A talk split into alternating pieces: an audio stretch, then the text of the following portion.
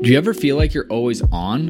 What do you do when you need a moment to chill? How would you like to hit the reset button to get ready for what's next? These days, everything is go, go, go. It's nothing but nonstop hustle all the time. Sometimes you just need a moment to turn off and hit reset, and that's when you can reach for Coors Light. It's made to chill.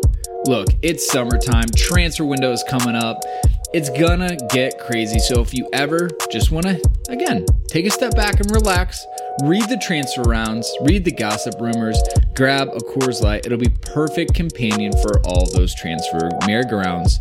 There's only one beer out there that's literally made to chill, and that's Coors Light. The mountains on the bottles and cans even turn blue when the beer is cold. That way, you always know when it's time to chill. When you need to hit reset, just open a Coors Light. It's mountain cold refreshment made to chill. Now that it's finally hot in Minnesota, I'm gonna be looking for an easy beer to drink. And Coors Light is perfect for that. It's lagered, it's cold filtered, and it's cold packaged. It's again made to chill. It's crisp and refreshing as the Colorado Rockies perfect for a moment to unwind. And so when you want to hit reset, reach for the beer that's made to chill. Get Coors Light in the new look delivered straight to your door with Drizly or Instacart.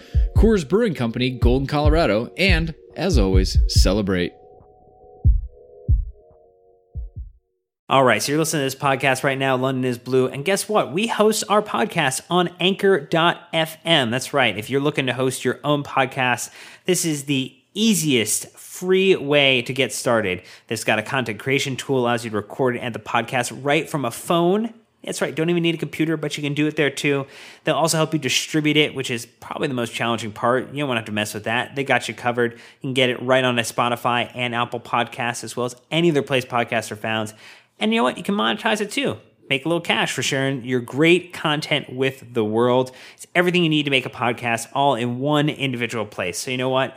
Head over to your app store, download the Anchor app, or head to anchor.fm to get started if you're ready to launch your podcast and make it happen.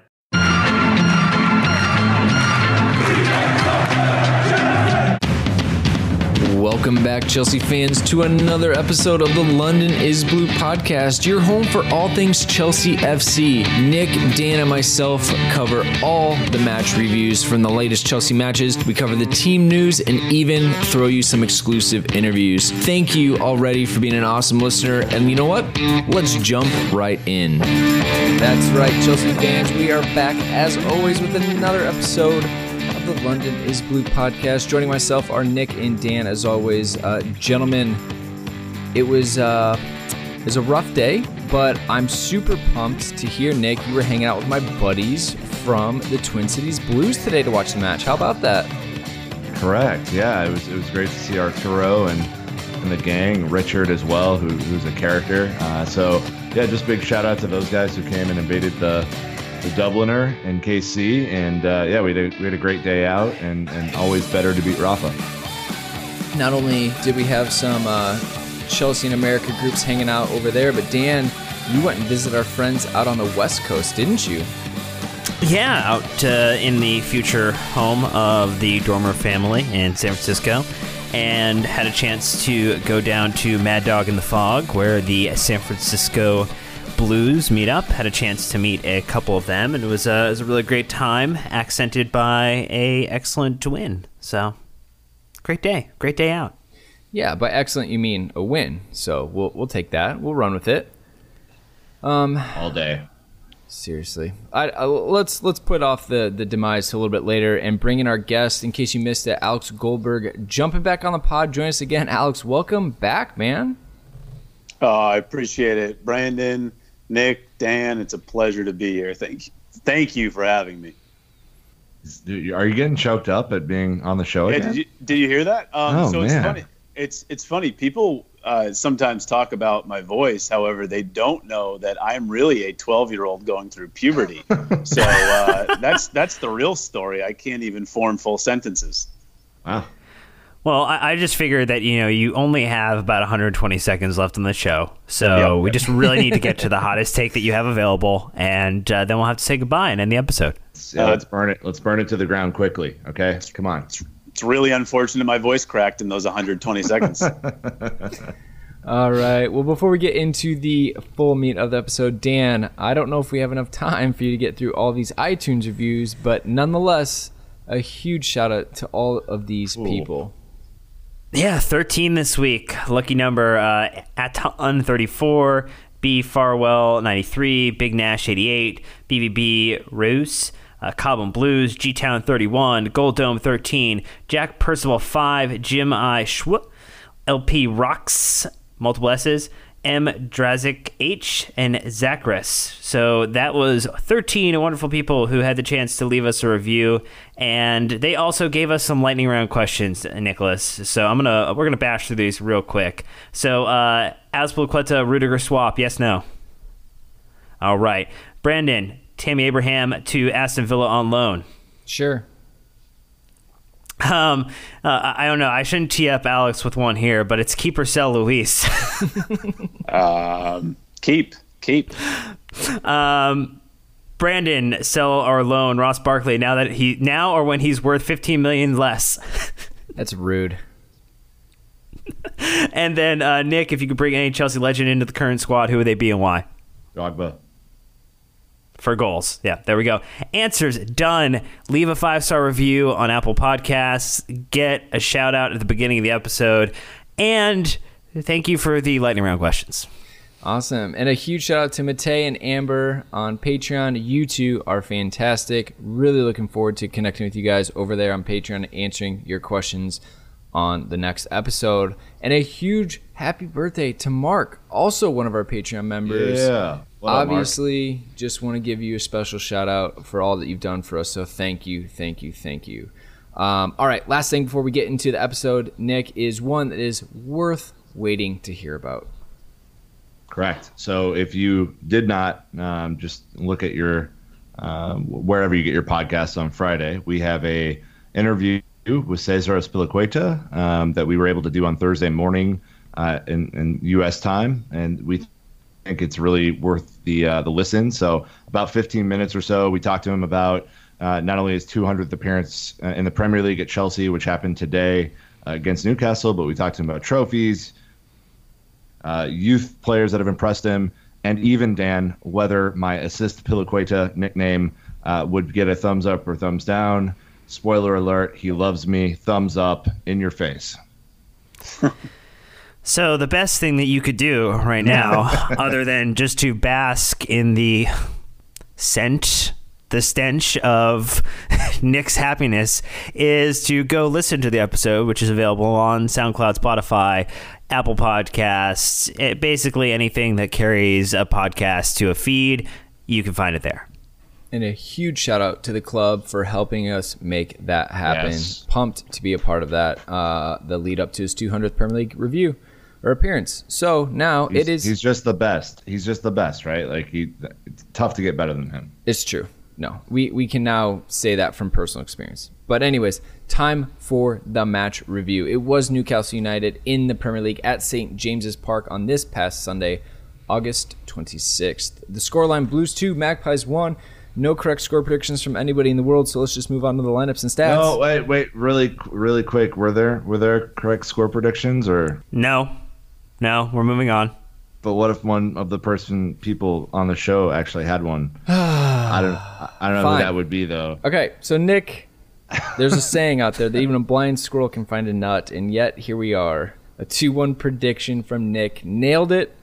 Uh, the Oh. only reason I'm stopping, Oh, though, oh. is to also give credit to Ugo on Facebook for nailing it as well. You two, gentlemen, go celebrate this week with a scratch ticket. U- Ugo's the man. I will. I will defer to him. Love it. All right. If you're missing out on our score predictions, get on our Facebook group. Jay Heel posts it every week like the man he is. But Dan, run us through the lineups for this match heading into Newcastle. Yeah, we saw Kepa in goal, no surprise there. Rudiger, Marcus Alonso, Azpilicueta wearing the captain's band for his 200th Premier League start for Chelsea.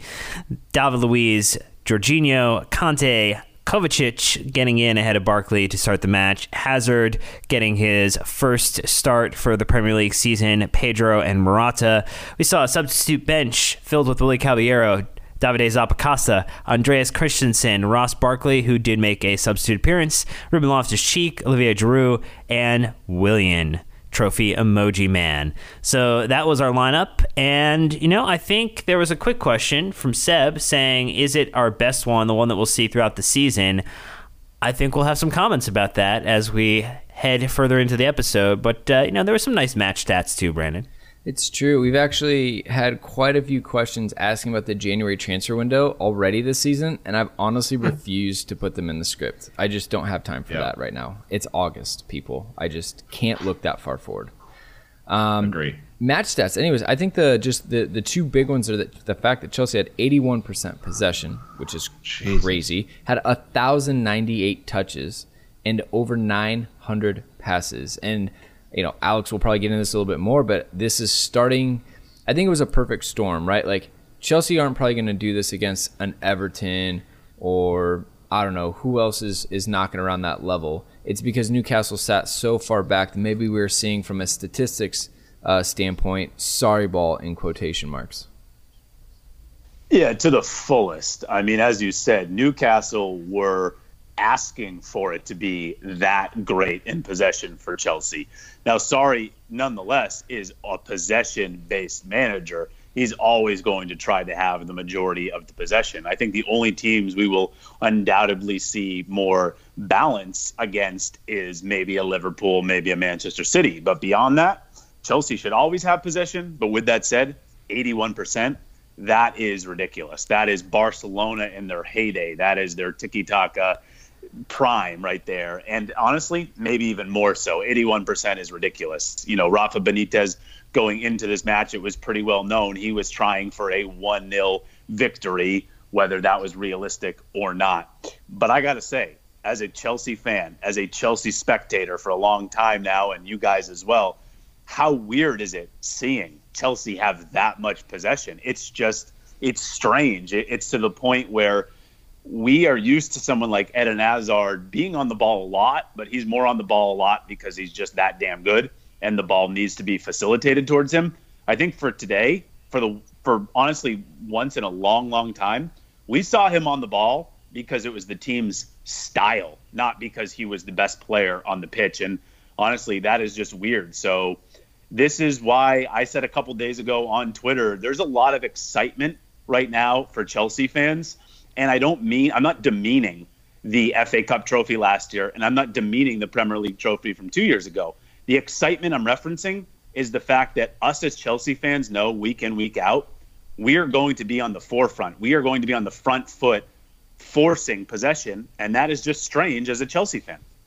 I, can I quickly say, I, I think when you look at this match, and even if you watch it on replay, we it, we the team took uh, the game to Newcastle and played in their half for the entire 90 minutes. It was dominant, and I think what I was most impressed by today, Dan, is that even when you know they were playing, and the NBC commentators mentioned this multiple times, when Newcastle had 10 behind the ball, when when Rondon finally just got tired of playing up top by himself and dropped back, there there was a certain uh, level of patience to the play. There was a, a, level of patience where the ball was moving around. They weren't giving it up or getting frustrated by the 10 behind the ball. They were they were knocking around. The triangles started to form a little bit, and I think this just was a it was a slap in the face to Benitez's approach to the game, and I am so excited that the team is starting to show that like trademark patience because it's exhausting for the opposite um, team to, to play against. Well, that's why Jorginho showed how valuable he is to Sarri what we're trying to do today because and I did see some comments asking, you know, why was he passing so much side to side? Why was he always moving the ball forward? And and there's not a focus on always moving the ball forward for the sake of moving the ball forward in this system. It's about recycling the ball enough so that we can eventually overload on a side or overload in an area of the pitch so that we will have an advantage attackers to defenders and can exploit it to then go forward and score a goal. So, you know, he played an exceptional game to continue to give us those opportunities in what became you know, St. James Park at a certain point was Fort Knox and almost became this, you know, impenetrable fortress and made it extremely, extremely difficult to get a goal today. But uh, Brandon, I know we, we we got one or two, right? It's true, we did. Uh, you know, no sense in reliving more than we have to in this match. So we're just going to fast forward to the 76th minute. Uh, Hazard and Alonso combining on the left before uh, Alonso drew the penalty, which uh, was buried by Eden himself. And This now is Eden's 70th Premier League goal, which moves him past Hasselbaink into third place all time at Chelsea. Uh, and for a guy who doesn't score that many goals, that's a pretty good record. That's a pretty good place to be, I'd say. Um, obviously, some controversy on whether or not it was a penalty. Um, we can get into the whole refereeing thing later, but the facts are facts, and it was a goal for Chelsea. Uh, well, I mean, Brandon, you know, I feel like Alonso got kicked in the dick, um, and I feel like anytime that happens, you sh- you should get a penalty, especially if it's in the box, being taken down that way. So, you know, I think Alonso uh, put the manhood on, uh, you know, on the line today for Chelsea, and uh, that was rewarded. Newcastle had a lot of reckless tackles, and this was just another one of them that finally got caught. Um, 83rd minute though, Nick Yedlin, and uh, I was kind of talking about it. DeAndre Yedlin. He's a U.S. men's national team player, so obviously most of us always like to see him do well. Uh, not his best day today, but he set up the equalizer for Newcastle.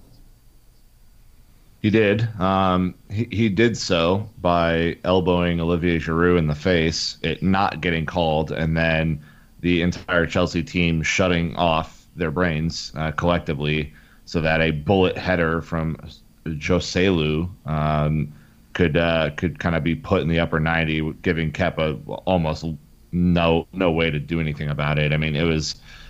It, first of all, it was fucking shameful. The, the entire refereeing performance today, fucking shameful. It has to be said. And I'm trying to limit my swearing on this show over the years, but it was just terrible. That there were so many calls that could have gone our way. There could have been multiple red cards in this game. It was a ridiculous refereeing performance. And uh, I, I, just I have to say that because it set the tone for the entire match. Um, and and this elbow elbow by Yedlin was intentional. No one's elbow moves up that far without there being an intent to do something with it. And it should have been a foul. Probably should have been a yellow card going the other way, and Newcastle capitalizes. It, you know, it just I was so I was furious. This had like Battle of the Bridge, you know, Tottenham from a couple years back uh, shades in this game, and I, I'm just beyond beyond upset about the the lack of protection or any sort of uh, disciplinary action from the referee in this game for Newcastle. I mean, we can just rip the band-aid off now. We don't have to wait till later. Uh, so I'm happy to open up any referee discussion at this point. Alex, I don't know if you thought it was funny or if you're fired up, um, but any thoughts on the referee today? Listen, I, I am numb, guys. I am numb to dumb refereeing at this point. And, and Nick, I'm not disagreeing with what you're saying. However, I coached middle school basketball for a long time, and yes, that's a weird part of my life to admit to. However, I was t- constantly, constantly telling my players, the referees are going to suck. The referees are going to suck. You continue to play. That you you need to come into this game expecting they will get four or five calls wrong. Now your counter to me right now may be, well, this is not middle school basketball. This is the Premier League. This is the top of the top. You should have great referees. Well, Nick, we know the referees are always going to be subpar. They always are going to be. We know a good refereeing decision when we don't talk about it. A good refereeing performance is when we don't talk about a referee after the game. So, with that said, I'd like to spend less time harping on the referees. And I admit, Nick, it was a bad decision or lack thereof on the referee's part. I would rather talk about how we let up that goal and how the fact that David Luiz was just standing there now, if someone wants to counter and say he was standing there because the referee should have called the foul, I call bullshit.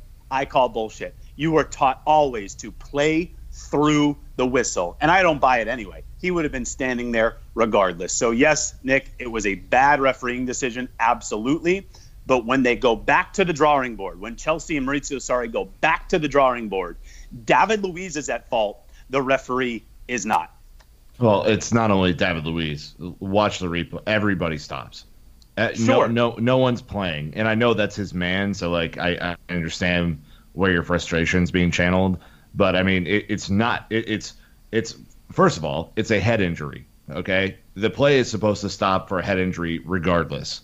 Not even if there's a foul call, there's supposed to be an immediate stoppage. Second of all, when when your entire like I don't know, I, I think it's a you're not wrong in the way that you said that, right? Like you need to play through the whistle, but I think it's just the culmination of like 30 missed calls throughout the game. And there's a I think there's a, a really classic clip of Dave hands in the air, just bereft of of an, any explanation from the referee during this match of why Eden Hazard gets fouled 15 times without a call. I just it blew it blew my mind that a head injury uh, d- didn't stop the play at all. And I could I, I don't know my my human reaction, and I'm not a professional footballer for obvious reasons.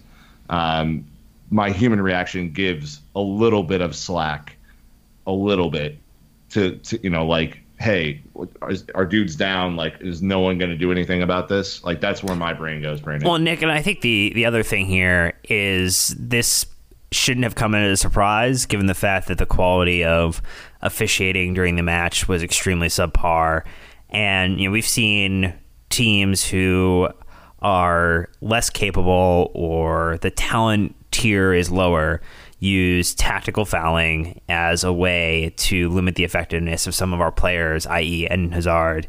And it is in the stipulation of the game that persistent fouling is a cautionable offense. You can go look it up in the FA's rules.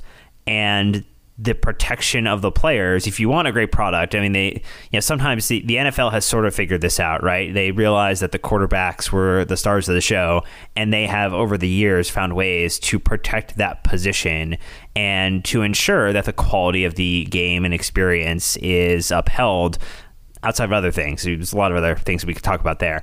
But the Premier League needs to understand that they have these talented players, and if they don't officiate them appropriately, you know, Eden Hazard doesn't get fouled because you know he's an average player. He gets fouled because he is really really difficult to play against. And when six or seven Newcastle players are coming into him, and then one of them is making the taking the opportunity to throw the odd leg out, you know, there needs to be a card early in the match to say, hey, you know what, this isn't going to stand. We're not going to allow this to happen and we are going to want you to play football for 90 minutes and not play a rugby match or not play MMA or not play UFC. You know, this is supposed to be football. It's not supposed to be anything else other than that. And I think that should conclude our conversation and we can talk about Chelsea winning, which is great.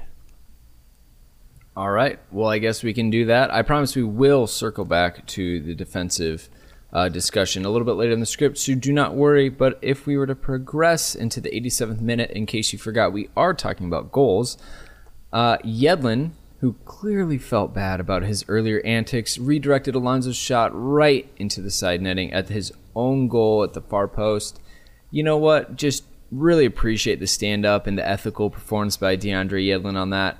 Uh, even even at Meringue, Joey getting in saying, I like that if we do go down 2 1 or 1 1, we have another goal in us. Last year under Conte, if we went down a goal, I didn't see another goal coming from us. And I completely agree with you, mainly because I made that exact same point last week. Because it's true. Goals make Chelsea fans happy, and we didn't have a lot of them last season. All right, wrapped up the goals. Let's jump in to some of the deeper questions. Uh, my first one is actually a rant about why Newcastle are so bad. I mean, honestly, I know Shelvey and Lascelles weren't both missing, but is Rafa Benitez telling the world that his team are so bad that they couldn't be bothered to leave their own defensive half or maybe even look to make more than two passes together until the 80th minute? I mean, I get it's a survival game in the Premier League, but holy smokes, that was unbearable to watch, Nick. I mean, could you imagine how hard that would be to play against? um, so this is kind of a double-edged sword because I feel like Chelsea has, um, in, in, the past, uh, gone into a bit of a defensive shell. So without um, without without addressing the other side of this, I think it it was extremely poor. I mean, for Chelsea to have 81% possession, uh, possession away from home in the Premier League with Premier League quality talent against a team that's not newly promoted. I mean, it it just shows you that even in a in a cash rich league with TV contracts all over the place that, that give clubs the ability to buy talent, some clubs are just better at buying talent than others. some clubs have owners who are committed to the club. You know, I can't say that about Newcastle. Um, and it was, I don't know, I think for Rafa, it was a survival, just a survival instinct to to shut down shop and try and make it as hard as they could. I mean, Newcastle got their one goal off of a fluke opportunity, and I think that was all he was banking on. And you know, to be fair to him, Chelsea haven't historically, you know, in the last ten years or so since Ancelotti was here, that like they haven't been able to break down a really defensive shell like that very frequently. So I mean, you saw this team get really frustrated playing against that last year even. So I think there's a lot of factors in play, but it was it was incredibly poor, Alex, to see uh, such a dominant um, performance against a team that just didn't seem like they wanted to play. Yeah, Nick, especially at home, especially at home.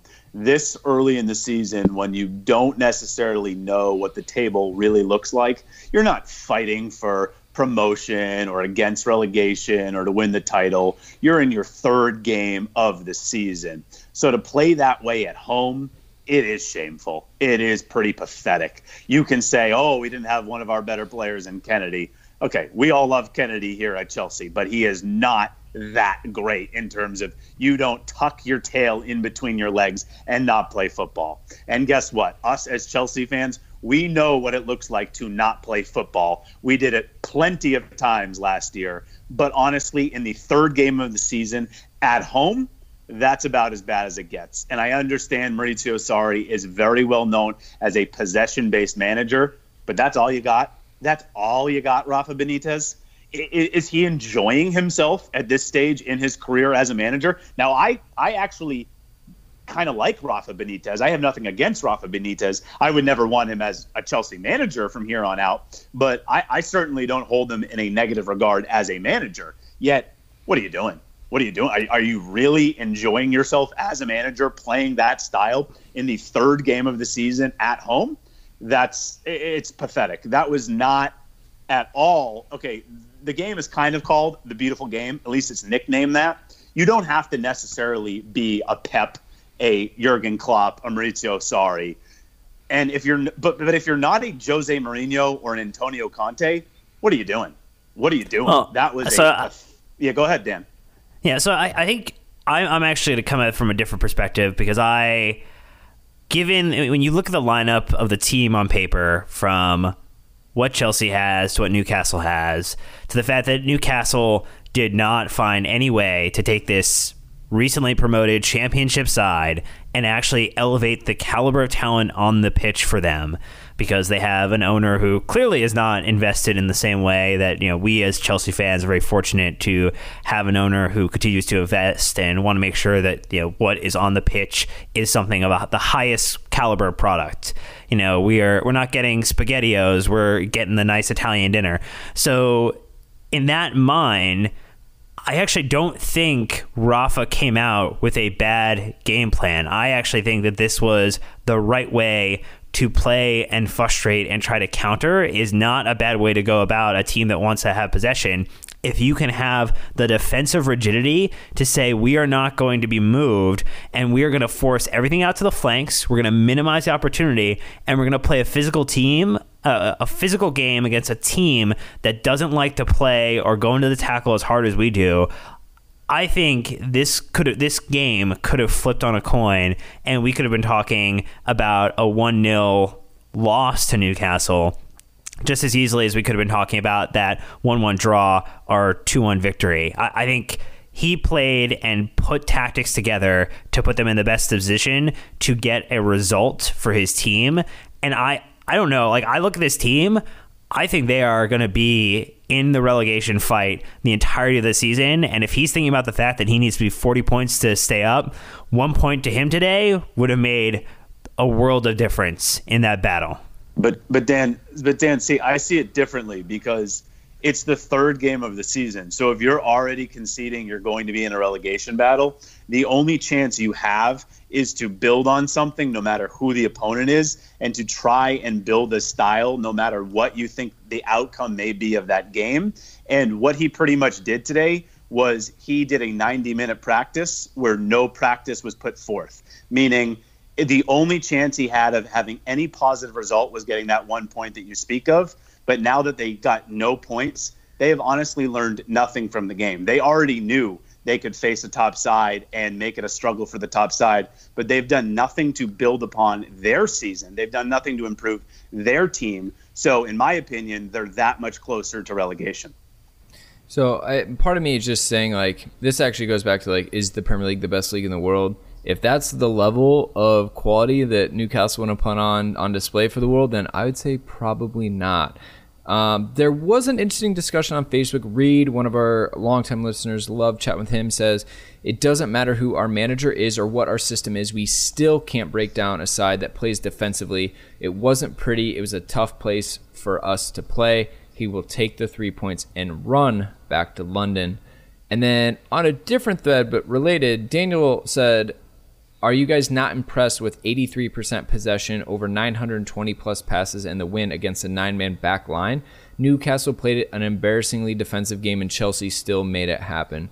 So I think there's also some discussions, you know, going on about the the way in which Chelsea played it and and I think we all have to realize this is not the last time we're going to see a block 8, a block 9 occasionally a block 10. And Chelsea and Sarri are just going to have to evolve and learn how to adapt. I mean, Sarri said he'd actually never even seen this in Italy from Benitez. Uh, this is something that was, was very new to him, and uh, he's going to have some time to look at it and break it down. Um, you know, especially as you look ahead to summer and other fixtures. Dan put in the passing map kind of here, and uh, literally everyone is on uh, Newcastle's half. Maybe not David Luiz. Maybe he was on the half line. Uh, but that just kind of shows you the average position of where everybody's was. Uh, and as you can imagine, the big star in the middle of that map is Jorginho, uh, who is passing to literally everyone on the field, um, you know, in that kind of midfield maestro role. So, with that being said, um, obviously Chelsea's first 11 didn't get the goal because we had to make changes before it happened. And we needed subs to come on, Dan do you think Willian Giroud and or Barkley did a good job of making a positive difference in this game to help Chelsea get all three points? They did. I, I, think you know if you look at what we were struggling with, you know, you you saw a little bit of craziness from from Pedro today, kind of running around from from side to side and, and switching with Hazard. You saw, you know, when Willian came in, he really kind of kept to one side of the pitch to try to kind of offer up some overloading of an attack on one side, which was nice to see. You know, I think Morata actually did not have a great game. I don't think he had a bad game. I actually think in with very strong opponents, you know, did a good job of holding the ball up, not going down frequently. Uh, it didn't always make the the right run in, but also the passing lanes were pretty narrow to begin with. So I, I think you know anyone would have struggled. I think what Giroud offered in coming in is again that you know what he did for France. You know he holds up the ball really well. He provides a great aerial threat, and you know when he was on, he definitely absorbed a little bit more of that attention than I think Morata does. I think Morata is more of a, uh, a stealth ninja versus an assassin, uh, you know, just kind of a, a, commando. You know, Giroud's the commando. He draws a little bit more attention. Morata's that assassin, not pulling away people from Hazard the same way. And, you know, then uh, Barkley came in. I think, you know, both Barkley and I think Kovacic were a little I don't know, just maybe absent or didn't fly to the top of the radar in terms of attention. And yeah, I, am I mean, I, I think Nick ultimately the subs helped because we continued to move the ball. We found our opportunities after they came on. And so, I mean, if you bring subs on and then your team scores, I think you can take credit for the subs having an impact.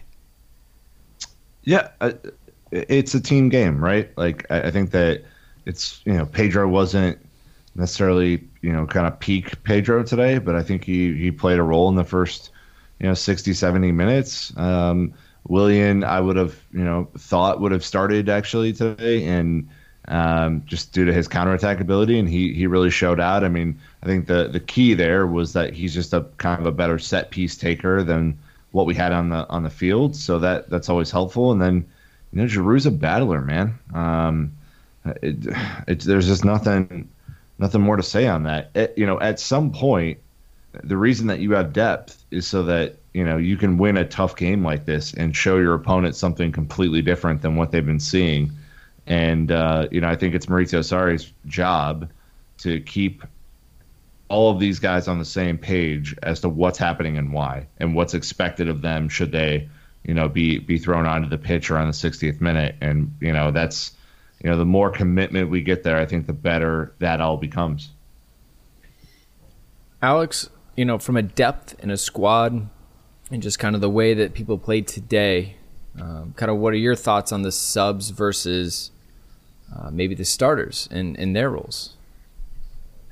Yeah, it's interesting because I definitely thought Pedro warranted the start, as I think many did, because he's definitely been better than Willian. He's really started off the season strong. It was in strong and was strong in preseason as well.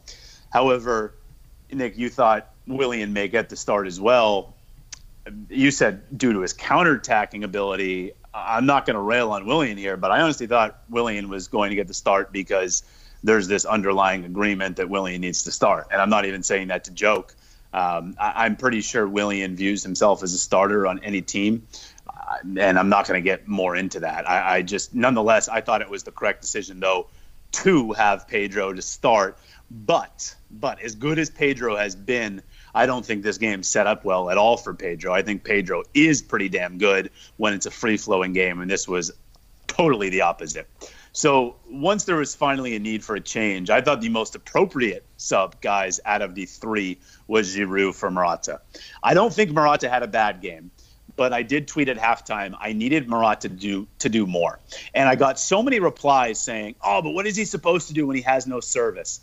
I get that argument. I really do. Service is important for strikers, but I'm sorry, that argument is overdone. When you have 81% of the possession, yes, I understand you're marked by a couple of center backs, maybe even a midfielder, but the best strikers, and all three of you know this, you you know this. The best strikers will find a way. They'll make a run. They'll make a decoy run. They'll show for the ball. They'll do a little bit more to make it a little less congested. And I understand it's tough. That's why I don't think Morata had a bad game. I'm not saying he had a bad game. He even had some bright moments where he controlled the ball. However, he had 20 touches in 65 minutes. Giroud had 13 touches, I think at least 13 touches in the remaining amount of time. Giroud in that type of a game setup is much more effective than Alvaro Morata. And I think we all can agree Giroud's chemistry with Eden Hazard is definitely better than Morata's chemistry with Eden Hazard. And if Eden Hazard is going to play a full 90, which I'm not sure we any of us saw coming, well, then yes, Giroud is definitely better in that situation. So I thought that was a good sub by Maurizio Sarri. Um, I've liked Ross Barkley so far this season, not as much as maybe we want to like him, because I do agree he's underwhelmed a little bit. Um, but I think he's been better than some people have said. I thought he's been showing great attitude and commitment and effort. I want him to be more aggressive, and I kind of hoped if he was going to be a bench player, he'd come in and really look to be more aggressive. I didn't really see that. And with Willian, um, I thought he was okay. I thought he was okay as a bench player. I, I wasn't. I wasn't in love with him, but I wasn't totally against him. But my favorite sub out of all of them was definitely Giroud. I think Giroud really profiles well in that type of a game. Yeah, and we saw that he obviously gave a bigger target for maybe some of the higher crosses that Alonso was looking to put in. The the last point that I kind of want to make on this is it, it is an unfortunate situation that Morata was in the best situation all game. Uh, he got it on, I think it was his right foot, but he had it right in front of him, right inside, top of the six, and just his first touch was a bit too heavy, and he couldn't recover, and it was cleared. But that was the moments that we were looking for from those guys is to you know, we he doesn't get a lot of chances, like you're saying, Alex, but he got one, and it was a great one, and he just couldn't bring it under control to finish. Uh, and those are the fine margins of the Premier League, like I will probably continue to say as long as we do this podcast, because I, I wholly believe in it. So, but again, it was great to see Giroud, uh, you know, come on and make a difference. Obviously, he had the um, the assist to Alonso. Uh, or maybe the second assist to Alonso since it was an own goal. But either way, you get what I'm saying. We immediately had a, a presence in the box, and that's what we needed against Newcastle. We weren't going to beat them on the ground on the day. Um, so the last, uh, Brandon, did you see? Did you see that your twin, uh, Marcos Alonso, on television when he was told that the goal was not his? no, I didn't. Uh, you know, he uh, he definitely felt like it was his, and uh, you know, it's nice to know that we aren't a team of Harry Kanes who are going to go appeal to the FA and uh, try to get it rewarded, because ultimately, three points is much more important than an individual goal for a player. Can we quickly talk about how Marcos Alonso was basically where Dave should have been uh, yep. on, on, the other side of the pitch? Um, and I look, guys I I'm sure we're gonna answer some questions about this, but what I can tell you about Marcos Alonso right now is that dude has the clutch gene. Whatever it is, he has it, and I don't I don't know if it's if it's always going to pay off or if it's you know if this streak will continue.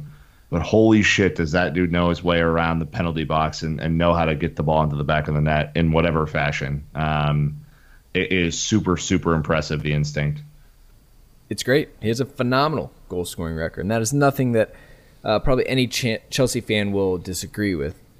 But, you know, getting back to the defensive side of it, and I, I don't want to literally be leading a horse to water, as they say, Alex, but I know you were disappointed with the goal we allowed. Talked a little bit about it earlier, and maybe that's putting it lightly. But if we look at the whole game, David Luiz was able to provide a lot going forward when we needed it, uh, mainly from like a more deep passing threat. So, do you think he was valuable in that sense because of how deep Newcastle were, or do you still think that having someone maybe like a Christensen who probably would have stayed home a bit more would have been a better option today? Listen, I get it. David Luiz, we know, is ultra aggressive as a defender, pretty much as an attacker. He loves to cross the middle of the pitch and start an attack. However, I would say to you, under Maurizio Sarri's system, as long as you have a willing passer and someone who understands the system, yes, they may not be David Luiz attacking in terms of they pretty much want to go as far as to the 18 and pop it if they can. But as long as you have a center back that understands their role, their duty, they will be pretty aggressive in terms of passing it around. In my opinion, Antonio Rudiger was phenomenal today. He was phenomenal. And for everybody that tells me David Luiz is this great long range passer and he is the best passer center passing center back on Chelsea, um, I don't know about that. I think Rudiger is pretty damn good, and I think Christensen is a different type of passer. As I said in my video yesterday, he's not a daring type passer like David Luiz, but he's a very accurate passer, short vertically and horizontally. Which, yes, I understand the appeal of David Luiz being able to kick it long, but it's overrated to me. It's overrated to me. And as many people pointed out on Twitter today, David Luiz will get that ball as a left center back and he will step very far forward past the halfway line.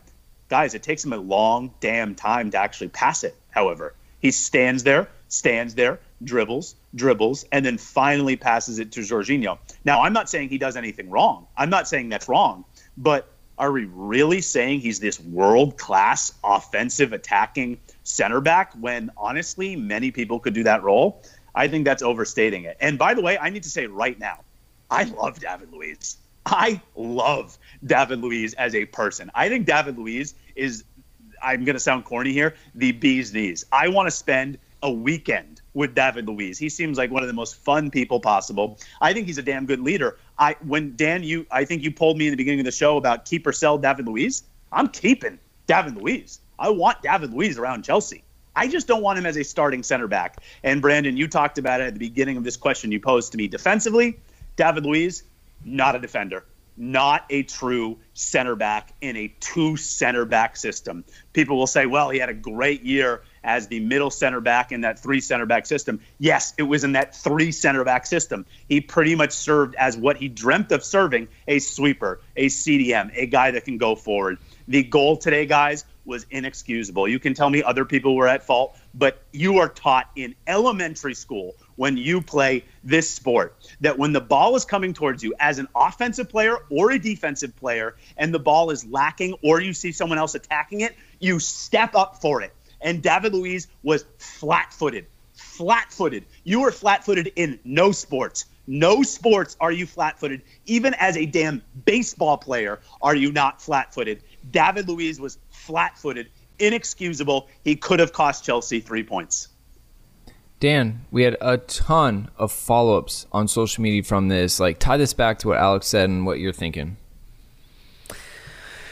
yeah, it was not great, you know, from a from a defensive standpoint. You know, today in the moments, and I'm gonna say moments because it wasn't often where Newcastle were actually able to move the ball, you know, close enough to even kind of concern us from a from a goal scoring standpoint. You know, I think I think we've talked about the past two weeks this idea that we're waiting for Sarri to see if the defense can settle, if you know this, you know, not not to just kind of continue to plug and play, plug and play. We've seen what happens when there's been too much rotation into defense, particularly a four man defense, and what that can ha- lead to in terms of communication gaps, in terms of losing man, your man, to allowing people to come in and score goals. There's a lot that can go wrong, but I think we're seeing the adverse effect of that right now is that you know you also can't allow a situation to go on so long before making a transition. You know, I think he is not going to be happy, Maurizio Sarri, as a manager, with the way our defense is conceding goals from, you know, just basically brain farts.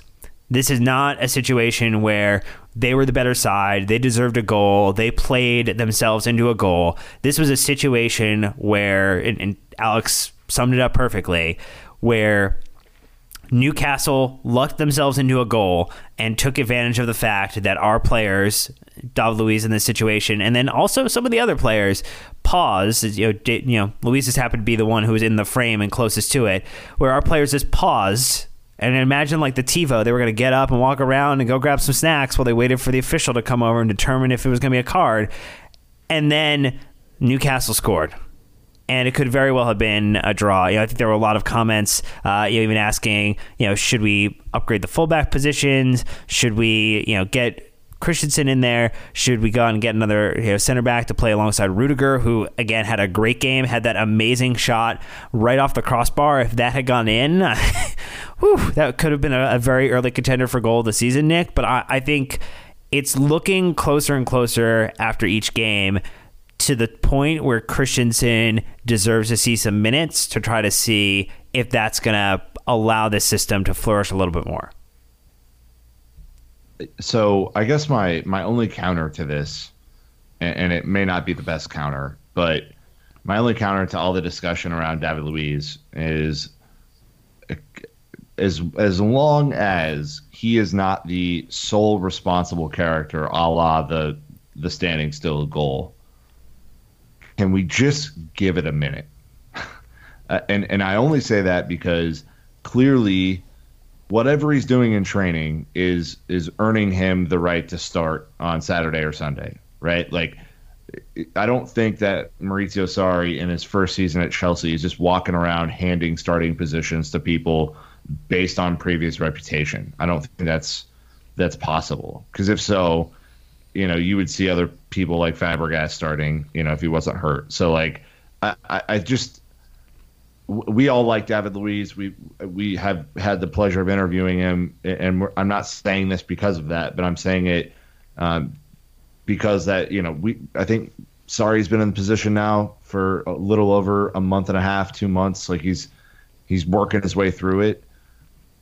I I want to see you know the level that Christensen would have to reach to surpass him, and that's only going to happen in training, and we're not going to know that moment until it comes.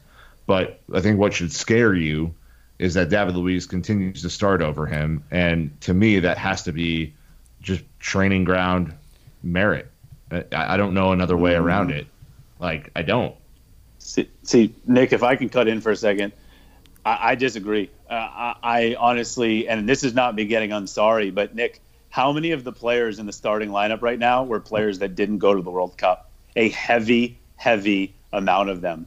And I'm not saying that da- David Luiz is only starting because he was not at the World Cup and he was there in preseason.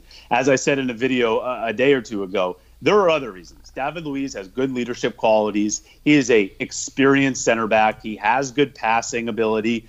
He has good tackling ability. There, there's not one. No one's going to say that game to game he can't have a good defensive performance, but he is the king of brain farts. And I honestly think one of the main reasons he is starting is he was there right away. Gary Cahill wasn't even there right away, a veteran. Okay. And right away, Maurizio Sarri, in his transition to the Premier League, thought, okay, defensively, even Rudiger's not back, even though Rudiger was back pretty soon because Germany was out immediately. He thought to himself, David Luiz lives and breathes Chelsea Football Club. He is a center back that kind of fits to my style. I'm going to start him. And I think it was a main thing. Alonso did not go to the World Cup. Now, Alonso has warranted it. I get, I, I give you that. But so many of the players, Morata, Pedro, all of Barkley, all of these players were given first crack who did not go to the World Cup. You cannot tell me that any other year that maybe there would have been more of a competition because there absolutely would have been. I love David Luiz, but I honestly do not think him being starting center back is based on true training merit. I think it's more based on opportunity and then maybe experience. Uh, I mean, uh, so pick, whatever. What pick pick one, okay? Because I think at the end of the day, you know, if we, if he comes out next week with a whole new back line, let's say Christensen's back there, okay, fair enough. Um, I, I don't believe for a second that you know Rudiger being at the World Cup and then Rudiger starting, you know, even though Germany had a very short World Cup. Uh, it, it, I mean, you could you could go the other way with that too, right? Because my my sense is, and I think the rumors that have been bubbling up for a long time, is that Christensen had a bit of rough, you know, a rough patch at the end of the year, didn't play super well at the World Cup. I mean, I think he did all right, but not, you know, not superb by any means.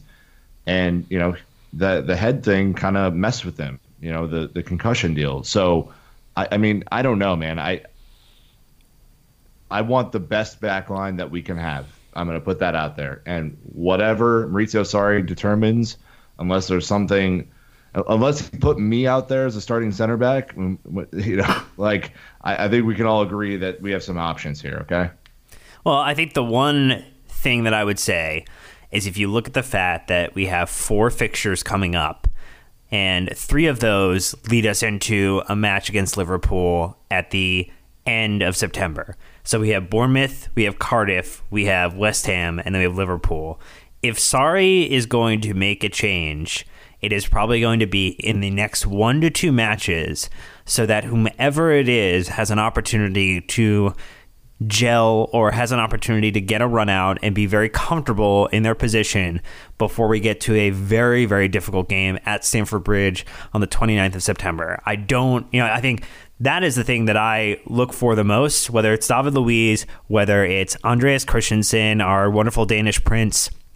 Like, we need this settled before the end of September so that we are not walking into that Liverpool game wondering if a defender is going to have one of those lapses or that, you know, mis misjudgments that are going to cause a goal to be conceded and put us on the back foot when we should be going toe to toe with them.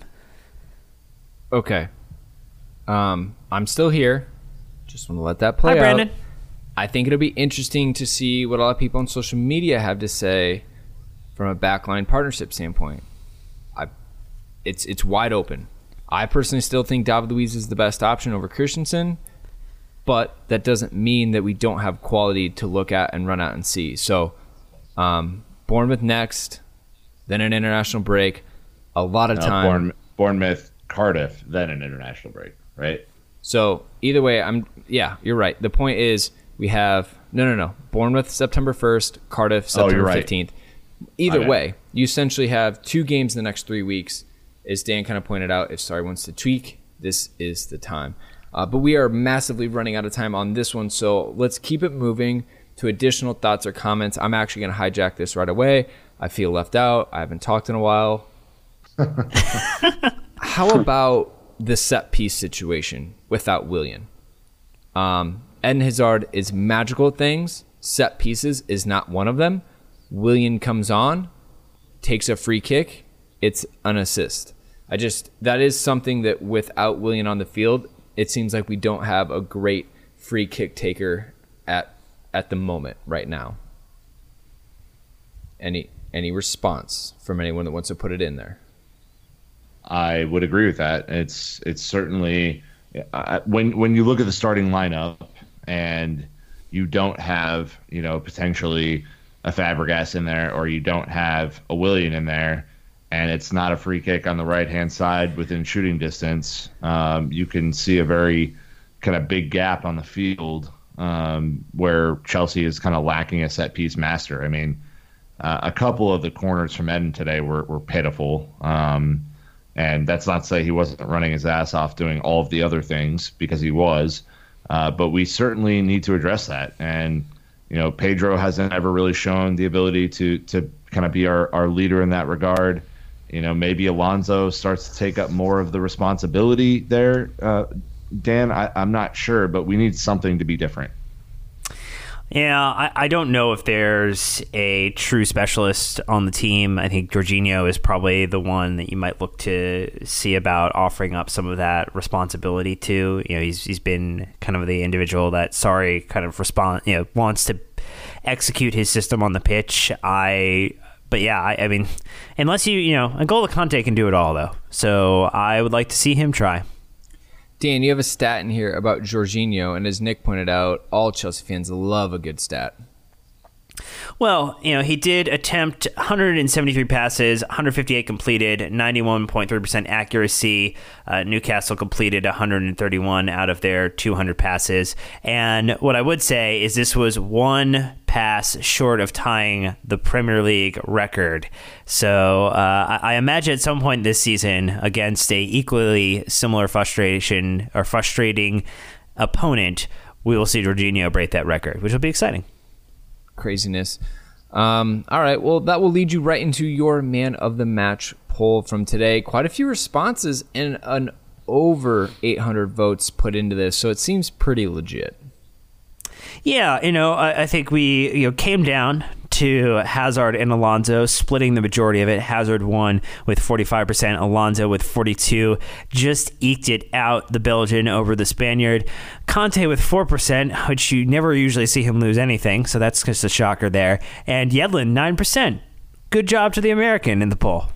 Come on. I mean, he scored our winner. He scored our winner. Horrible. Alex, Horrible. so my question for you on this is do you think that this is a performance poll or a popularity poll? Because to me, while Eden Hazard did a lot, like Alonso got it done. He did the business.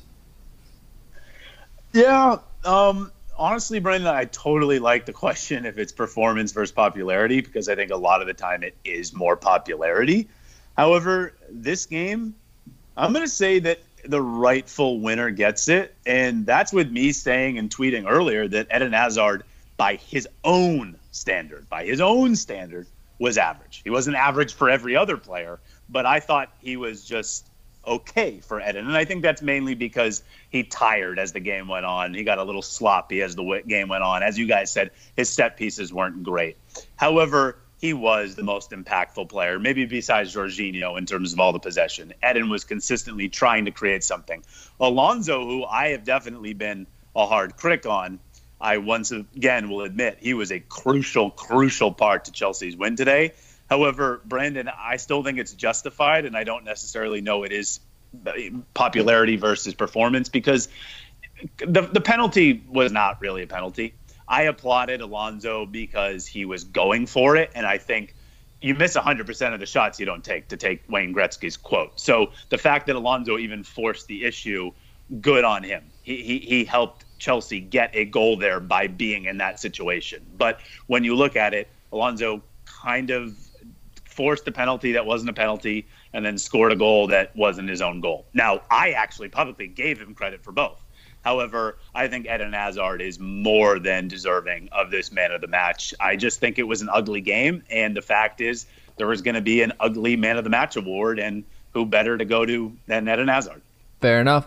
At least they both. Rudiger produced- should have made it in over Yedlin. For, can we all say that? Agree. It's Agree. ridiculous, Dan. Agree. Uh, you know, some, sometimes you have to go for the comedy option. All right. Well, as the weekend wraps up, uh, it's not the end of the game week because the Premier League loves money. So there's yet one more match to be played on Monday, and it's a big one. If you don't care, it's Man United versus Tottenham, and Tottenham could jump in to the top four if they win. So that's the only reason I bring it up in case this changes. As it stands, Liverpool on nine points, tied with Chelsea and Watford. Uh, Watford even tied on goal difference with Chelsea, so thankfully, alphabetical order lends it our way. Uh, Man City dropping points at the weekend to Wolves. More shocking refereeing for them. And then at the bottom, we have Burnley in 18th, Huddersfield Town in 19th, and West Ham down in 20th. They are brutal. Exactly as we called it, Brandon. Exactly as we called it, except for Nick's Bournemouth pick. Uh, yeah, yeah, that's looking real good right now. Well, I love the uh, the message from Jack1.6 on Instagram saying Chelsea are title contenders with City's are Chelsea title contenders with City's 100% record gone. Who knows, Jack? It's still August. Yes. We'll talk to you in 6 months. Yes, we Oh, are. Man. All right. Well, that's a wrap. That is the end of this match review. Thank you so much, Alex, for joining us on the podcast. I tell people where to follow you if they don't, but let's be honest, that's not a problem. You are crushing it on Twitter. But in case, you can give them your handle. All right, my handle is, and my voice will not crack this time. My handle is at Alex Goldberg underscore, and you're daring if you follow me, but thank you. We'll retweet as always as we like to interact with Alex. Uh, feel free to follow the rest of us as well. But if you need to find the podcast, it's at London Blue Pod everywhere on social media. But that is going to wrap it up for this week, Chelsea fans. We will be doing a part two, doing the social media questions in the Bournemouth preview. It'll be out later this week, so make sure to listen to that. But until next time, Chelsea fans, you know what to do. Keep the blue flag flying high.